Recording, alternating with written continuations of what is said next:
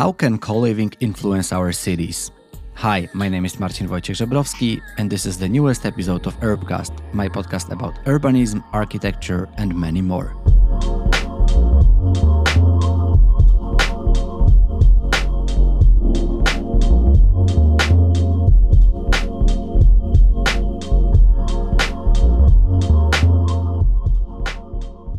We tend to have more and more challenges in our cities. There are more people coming to the cities, cities are getting bigger, cities are also getting wider, cities are spreading, spreading to suburbs, spreading everywhere. Unfortunately, many cities are not dense enough.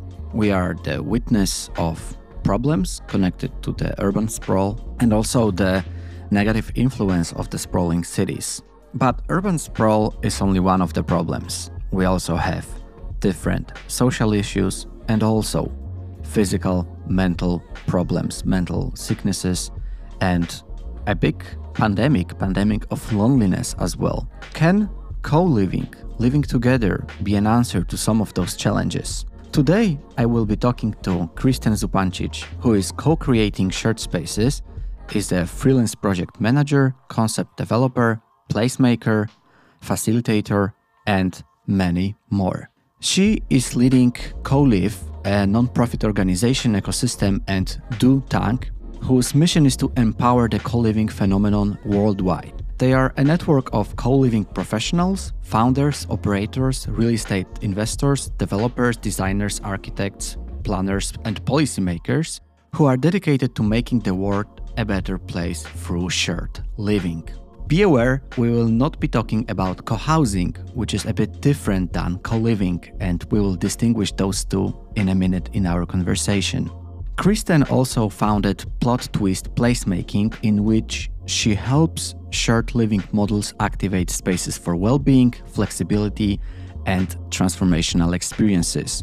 She offers services in project management, concept development, research and analysis, facilitation, and also placemaking strategies.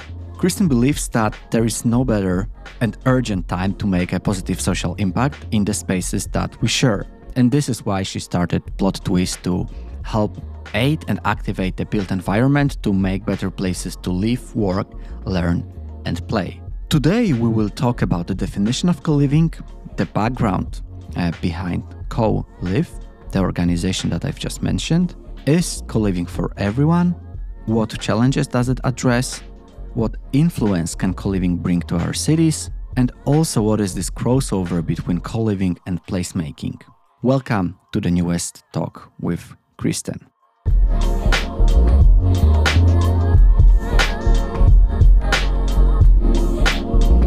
Kristen, welcome to, to the podcast. I'm, I'm very happy that you are joining me here. Thank you so much. I'm super happy to be here. Thank you for inviting me. We managed to to meet very briefly at the Urban Future Conference, which was, I think, a very good event that was bringing different perspectives onto our cities. But you are having a very particular interest that I would like to to talk about today. You are very interested in co-creating shared spaces and into co-living. Of course, I couldn't just not ask you about your interest in co-living, and could you just share with the listeners? Where did this interest come from, the space making and co living, especially? Absolutely. So, my interest in co living actually sprouted from my personal interests. I have a, a real mm-hmm. love for slow travel, finding really cool alternative accommodations, and really just connecting with people, new people, and so on. So, when I was seeking out you know, places to stay on my travels and meeting new people. That search is actually what led me to what I now know as mm. co living. And I thought this was an amazing sort of framework and type of accommodation that all in one brings together my favorite things. And from there, I decided to explore it further, and eventually it's become my career. What is exactly the definition of co living? Because I think that there are many things that can be placed under this umbrella of co living, but there are also many things which are not co living, even though we might think of them as such. So, yeah, what's the definition? What's your definition? So there is no straight on definition of co living yet. Doesn't make it easy. No, no. But at CoLive, which is the largest organization of co living professionals, we have a definition for co living, and it is a freely chosen primary residence form of living that accommodates three or more biologically unrelated people. So let's break this down. When I say it's a freely chosen place that you want to be, this already takes out a few types of shared living accommodation, like, uh, for example, forced shared accommodation, like a prison or a hospital. Mm. Those are not considered co living spaces. And the second point, it's a primary residence, so it's the place that you're at the most. The third point, three or more biologically unrelated people. So this takes away the idea of, you know, a family household is not considered a co-living space. The design of co-living spaces often take on many shapes and sizes, but almost all of them are centered around the idea of sharing, balancing the private and public spaces under one roof. But what about places like hotels, hostels, or campsites? Mm-hmm. Are they co living spaces? I don't consider them co living spaces. I mean, you are co living, I guess you can say but it's not a primary residence. For example, a campsite, uh, maybe you're there for the weekend or for a week. Hostel, same thing. It's it's you're part of your travel accommodation, so you're probably going somewhere next. Co-living space. Many of the residents inside a co-living space would perhaps be a digital nomad that is working from a space. Maybe okay. Let's give an example. Mm. Let's just say I wanted to move to beautiful Lisbon, Portugal and I don't know anybody there. All I know is that I can work remotely and I love the sunshine. Mm-hmm. So, what I could do is go online and search many co living spaces that are in Lisbon, Portugal. And from there, all I have to do is show up with my suitcase, and I'm automatically in a space with like minded people, with uh, a place to rest, to have my bed. Um, it's a nice, beautiful design building or living area. And there's already an embedded community in the space. And mm. I can already be part of it and, you know, from there build up friendships and, you know, have this amazing accommodation that is uh, super convenient for me because I moved there and I didn't want to bring an entire IKEA bed set with me. Maybe you get this uh, question quite often, but when I just think about it right now, uh, I'm really tempted to ask about the difference between the co living and co housing. Can we differentiate those two somehow? Yes, so we can basically differentiate it in very simple way. Co housing includes households that are living separately, but then sharing common resources, for example, a garden or the barbecue or the daycare down the street, perhaps. Co living is, is really all under one roof. And most of the people are they're single or perhaps with a, one partner. But I guess you can sort of differentiate it because co housing often has, again, one roof, your own accommodation, and some shared resources. Whereas with co living spaces, everybody is under one roof. You have your own, you know, bedroom, maybe you you have your own bathroom, but other than that, everything is shared. So I guess you can say our co-living is co-housing to the next level. so it's something that is one step forward, as you can put it. So the co-living is something that that you are interested in, and co-live is a global organization that you you're a part of. Could you just uh, share something more about this organization, about CoLive, and what does it actually stand for? Absolutely. So, if you haven't heard of CoLive before and you're in the co living industry, you should definitely check it out. It's the global nonprofit organization, ecosystem, and do tank. And our mission is to connect, empower, and educate the co living industry worldwide. So, we have a network of different types of co living professionals, everything from operators, founders, real estate investors, developers, designers, architects, you name it, policymakers, even, and uh, co livers themselves. And they're all part of this network. What we do is we run multiple events throughout the year. We also conduct research projects. We also have a community platform. And recently, we also started offering training for co living spaces, whether it be to build up like their, you know, community management program or user experience or even consult on, on spatial design. And what I love about this this network is it's global. We have ambassadors that are around the world and we have a, a very active WhatsApp group as well. And people are always sharing their ideas and getting feedback on projects and so on. So it's a really supportive group of people. And it's just our mission to to help bring co-living to the next level because we truly believe that it is, you know, a positive form of living that can bring so much positivity to people, individuals, families, communities, cities, and beyond. I know that uh, my podcast is listened to by many people connected to the design industry and architecture industry. So we are talking here about designers, architects, and of course, urban planners uh, or urbanists. What can they learn uh, from being part of this of this group of people who are very passionate about co-living? So I mean, is there a way that they can translate it into their design of our cities?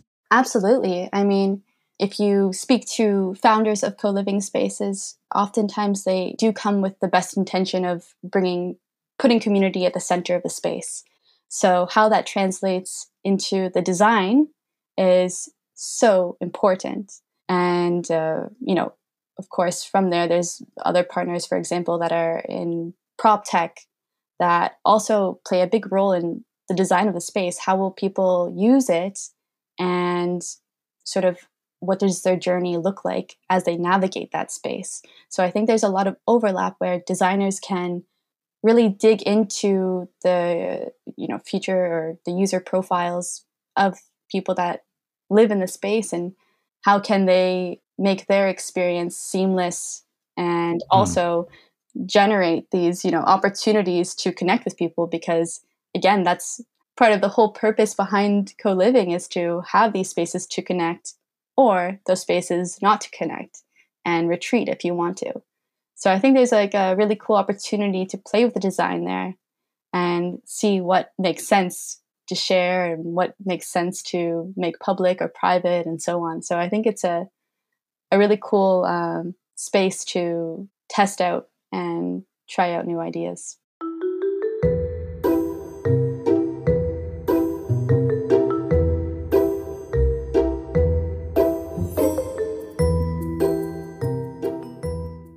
I feel like um, this sharing in general, sharing of resources, sharing of living space is really on the rise, is on the agenda if we discuss how we develop our cities.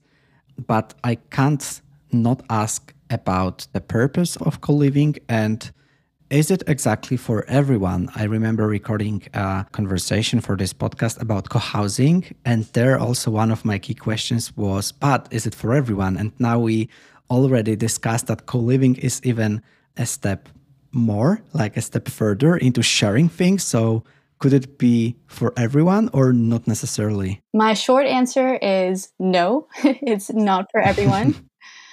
but I will say, even if you're, let's say, not the co living type, I would still consider it, it an ideal temporary solution for anyone who is, you know, moving to a new city and doesn't know anyone, like my example earlier, because you have this immediate community and, and people around you to perhaps then make friends with and have a you know regular living situation that's not completely shared. Mm-hmm. so the short answer is is no it's not for everyone. Yeah you should definitely if you're if you're considering moving into co-living space make your make your own decision whether you're the right person for it or not.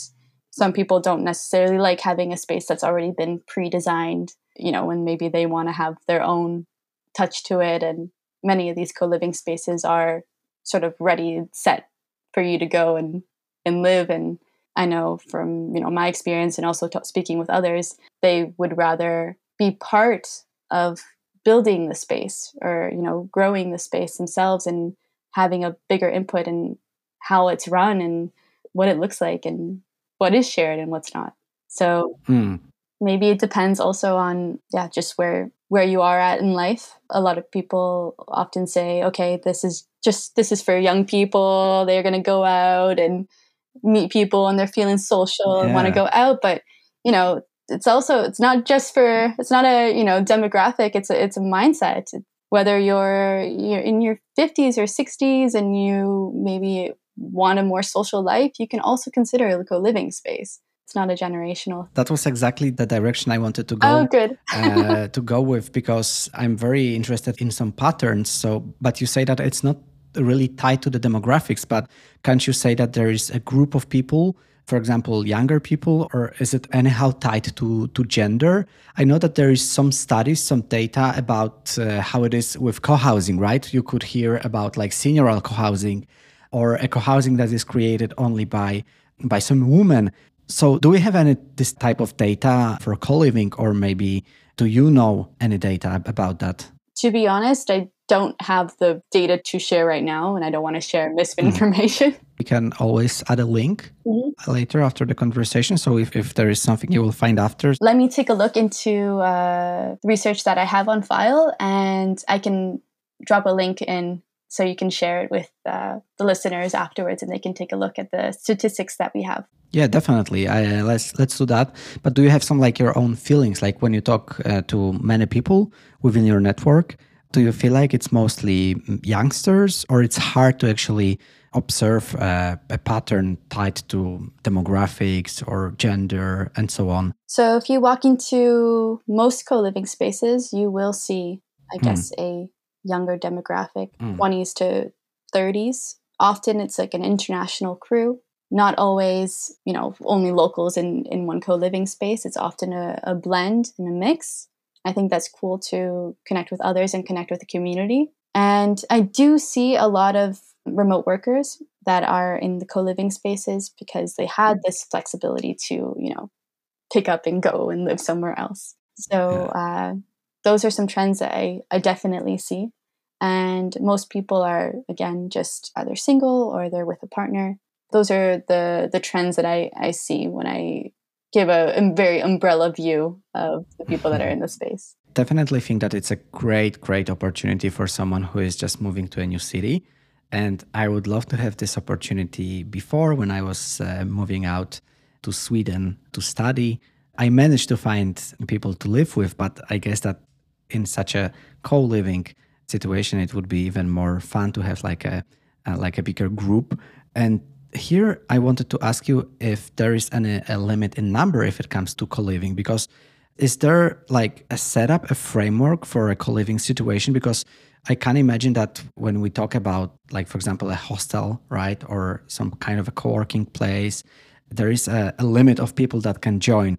Does co-living also have some limits if it comes to the numbers? Like, of course, it can be limited by the physical space, but can it be that maybe it's kind of more spread out outside only one one physical space, so to say, one room or one uh, one apartment or one house?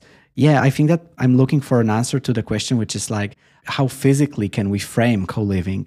Mm-hmm. Great question. So, no matter the size of the co living space, whether it be for five people or even for 500 people. Mm.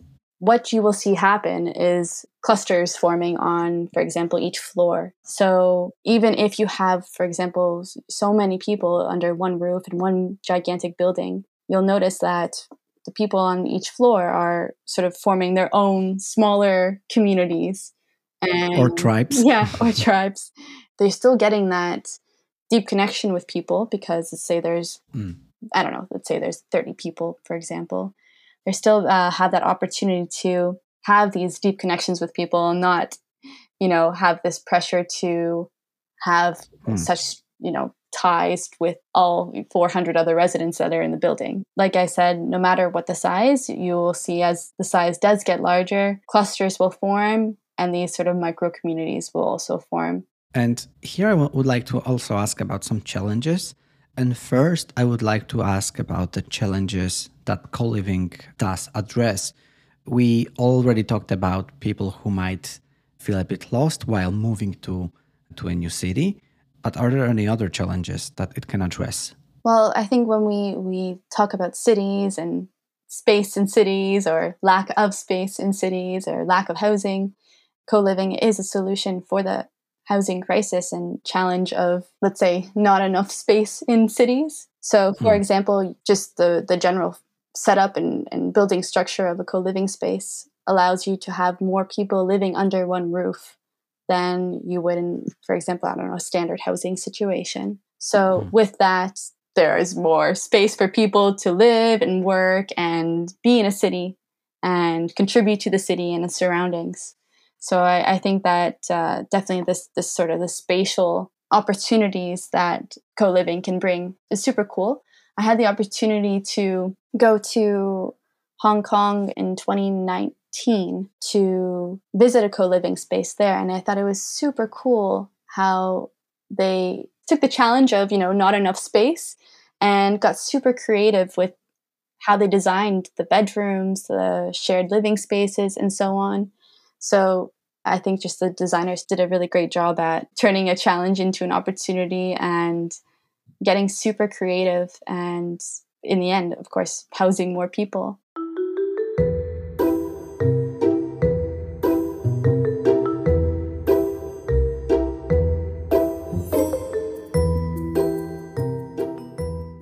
Who develops and organizes uh, such a co-housing? Because I can just imagine that it also takes up uh, a lot of resources in terms of uh, materials if you would like to uh, build something yourself or furnish and design the place, and also money if you would like to own or rent a place for for such a co-living community? Well, of course, the developers play a huge role, and often you see developers and operators working hand in hand to bring the co-living hmm. space mm. to life. So while the developers deal with the land and the building itself, uh, the hmm. operators mm. are the ones that are, are really bringing the, the soul into the space. They're the ones bringing in the brand and the whole community framework.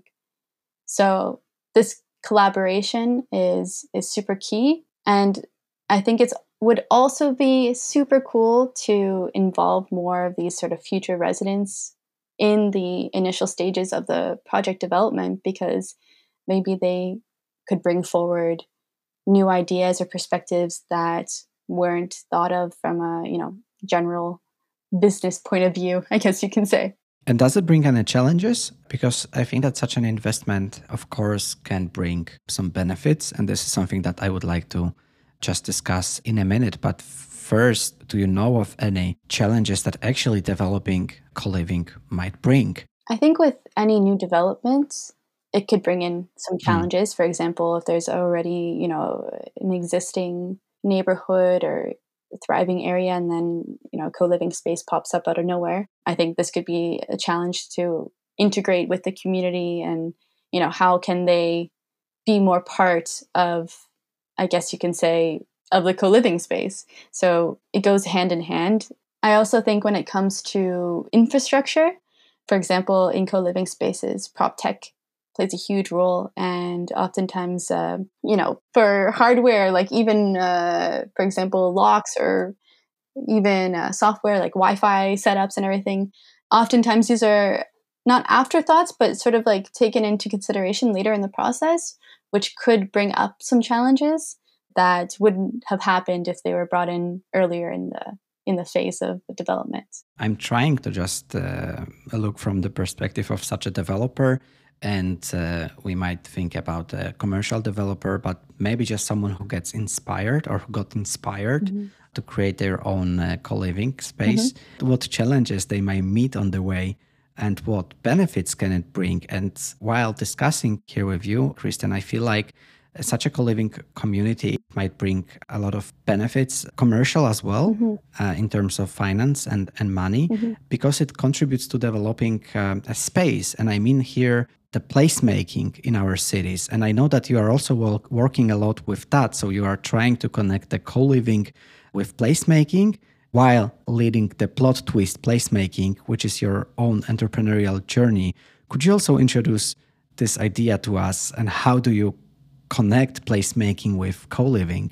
Absolutely. So yes i started plot twist placemaking to help shared living models activate spaces for well-being flexibility and transformational experiences And this includes everything from what we're talking about now with co living, co working, student housing, and public spaces.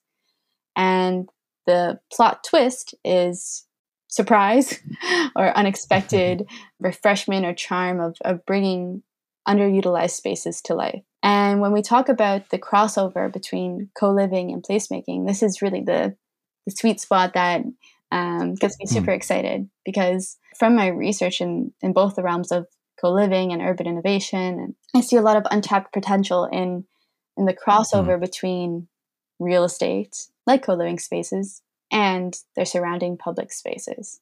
So placemaking activations are often temporary, but the good thing is they don't have to be.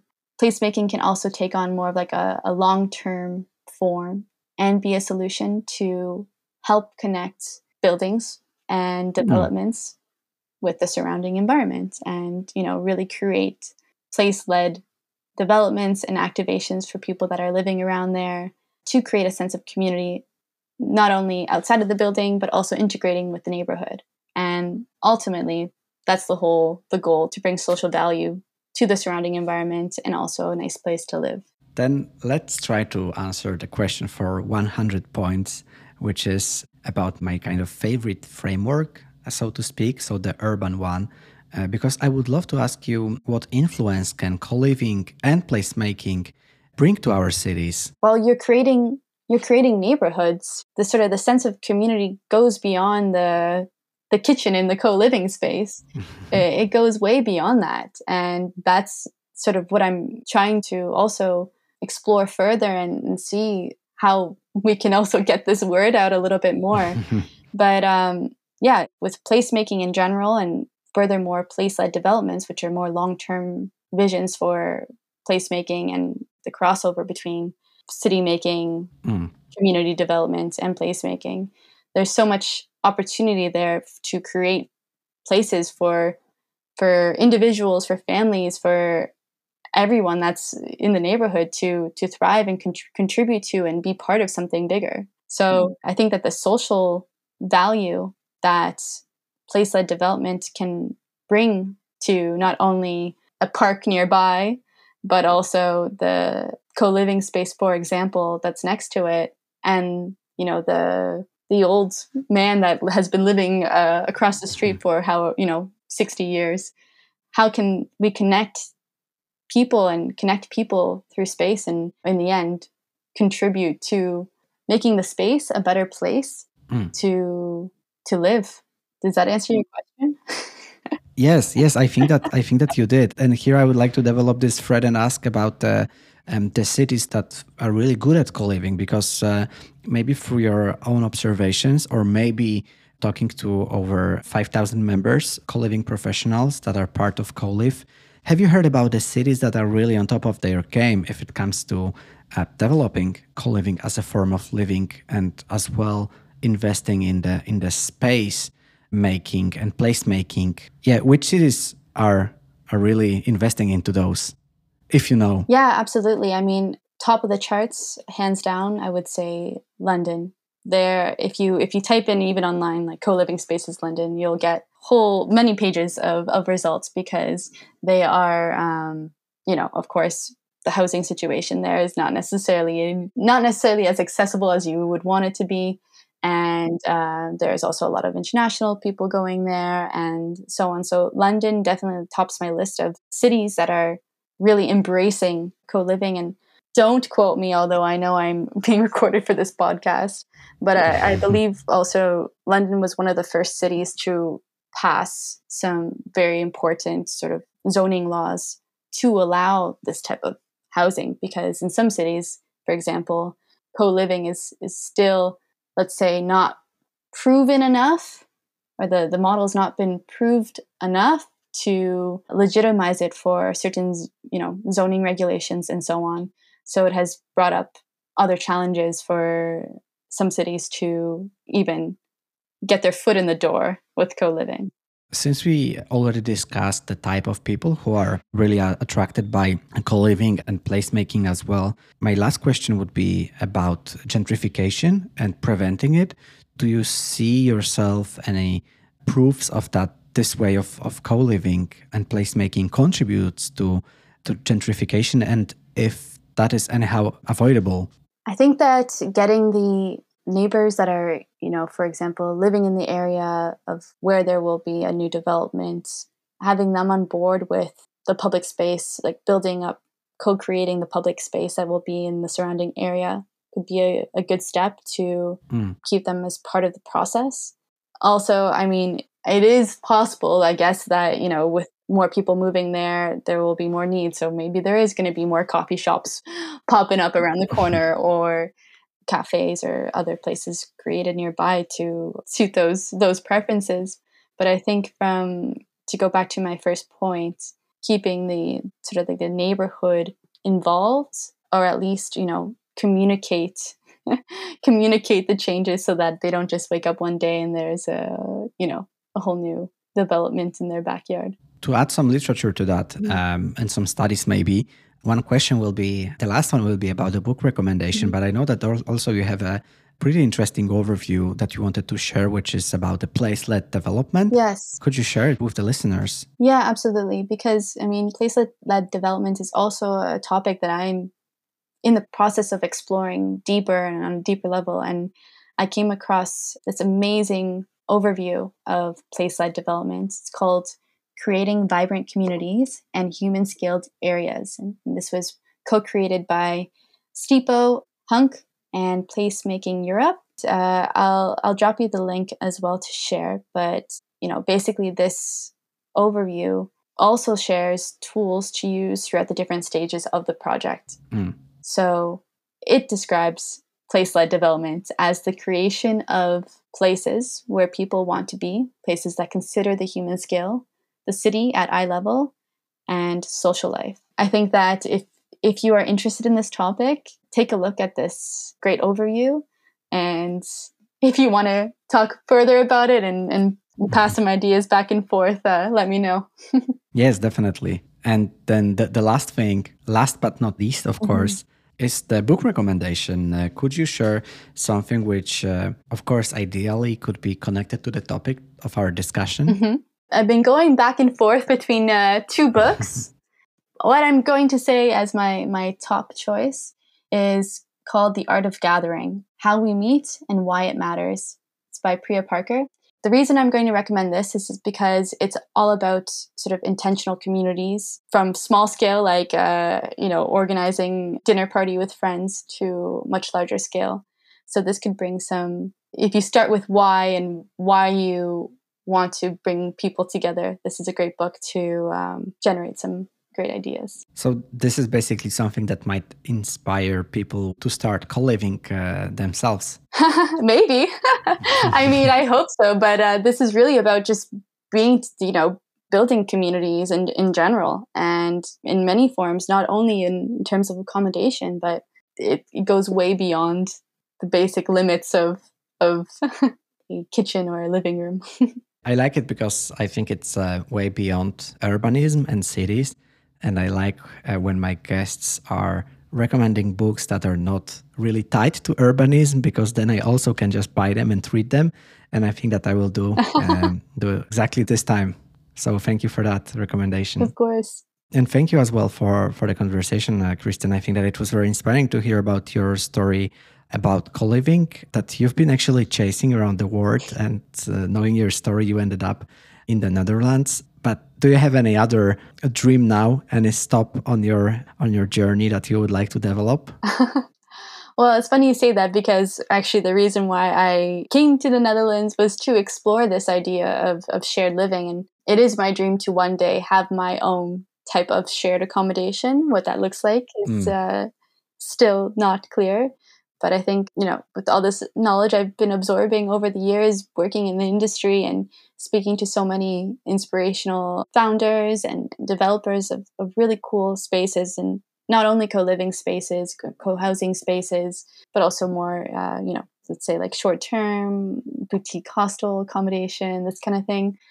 So it's uh, every day my my eyes are, are getting wider and wider as I, mm-hmm. I dream up some ideas for my future space, which I would love to develop some point here in the Netherlands. Kristen, so I really wish that your dream and your vision for a shared living project in Amsterdam will come true.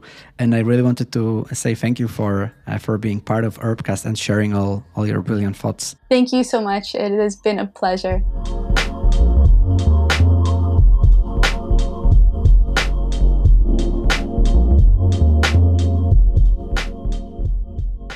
Thank you for being here. I'm glad that you're listening to this outro. I just wanted to say, as always, that I'm very glad that you've listened to this episode. And if you got inspired about co living and would like to maybe start your own initiative or get to know even more, feel free to reach out to Kristen. I added the link to her profile on LinkedIn and also website uh, just in this episode's description. If you would like to get to know about Urbcast a bit more, you can visit me on social media LinkedIn, Facebook, or Instagram, all also at my website called urbcast.pl slash en for English. Thank you for being here one more time. I really appreciate your support and talk to you very soon.